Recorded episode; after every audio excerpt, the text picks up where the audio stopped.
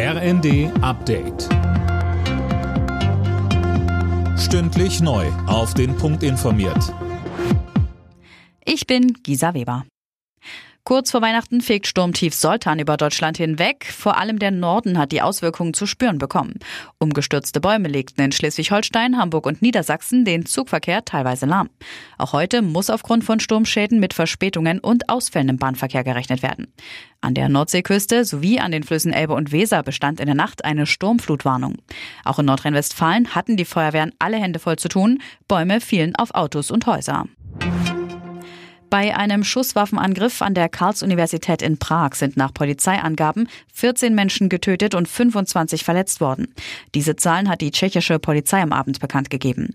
Auch der mutmaßliche Schütze ist tot. Der vierundzwanzigjährige wurde von der Polizei bereits gesucht. Die Ermittler gehen davon aus, dass er vor der Tat bereits seinen Vater getötet hat. Ob er auch für den Tod eines jungen Mannes und dessen Babys vor einer Woche im Osten Prags verantwortlich ist, wird geprüft. Verbindungen zum internationalen Terrorismus gibt es offenbar nicht.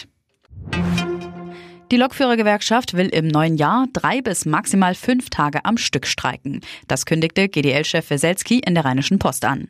Fabian Hoffmann berichtet.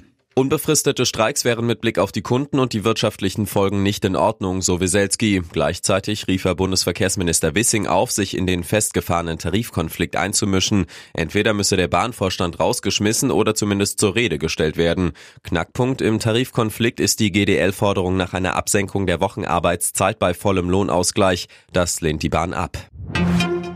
Eine Super League mit den besten europäischen Fußballclubs. Davon hält man bei der Deutschen Fußballliga weiter nichts.